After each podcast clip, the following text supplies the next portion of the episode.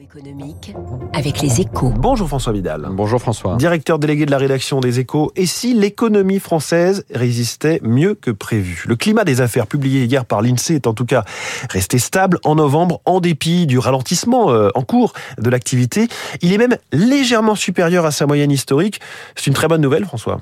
Oui, malgré la guerre en Ukraine, l'inflation toujours élevée, la crise énergétique et un commerce mondial en berne, le moral des chefs d'entreprise résiste. Il est loin le temps où le moindre coup de vent défavorable suffisait à déprimer euh, nos capitaines d'industrie.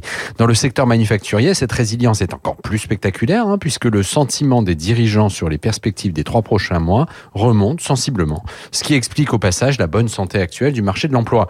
Deux facteurs justifient cette vague d'optimisme. D'abord, le net reflux des difficultés d'approvisionnement qui a handicapé la plupart des entreprises industrielles depuis un an, mais aussi, et c'est moins connu, le fait que de nombreuses sociétés aient profité du boom de la demande provoqué par la fin de la pandémie pour passer des hausses de prix. Est-ce que ça veut dire que la France va éviter la récession qui menace la zone euro?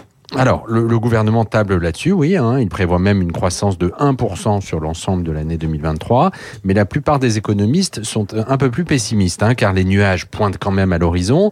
Les carnets de commandes sont déjà un peu moins garnis. Et surtout, l'impact de la hausse du coût de l'énergie commence à se matérialiser dans les comptes. En fait, sauf nouvelle aggravation de la situation géopolitique, la météo des entreprises pour 2023 dépendra de deux facteurs. Un, des moyens que déploiera l'État pour amortir le choc énergétique pour le moment, il a prévu de mobiliser 10 milliards d'euros, mais personne ne sait si ce sera suffisant. Deux, de la capacité des entreprises elles-mêmes à répercuter dans leur prix de vente l'impact de cette hausse de leur facture d'électricité.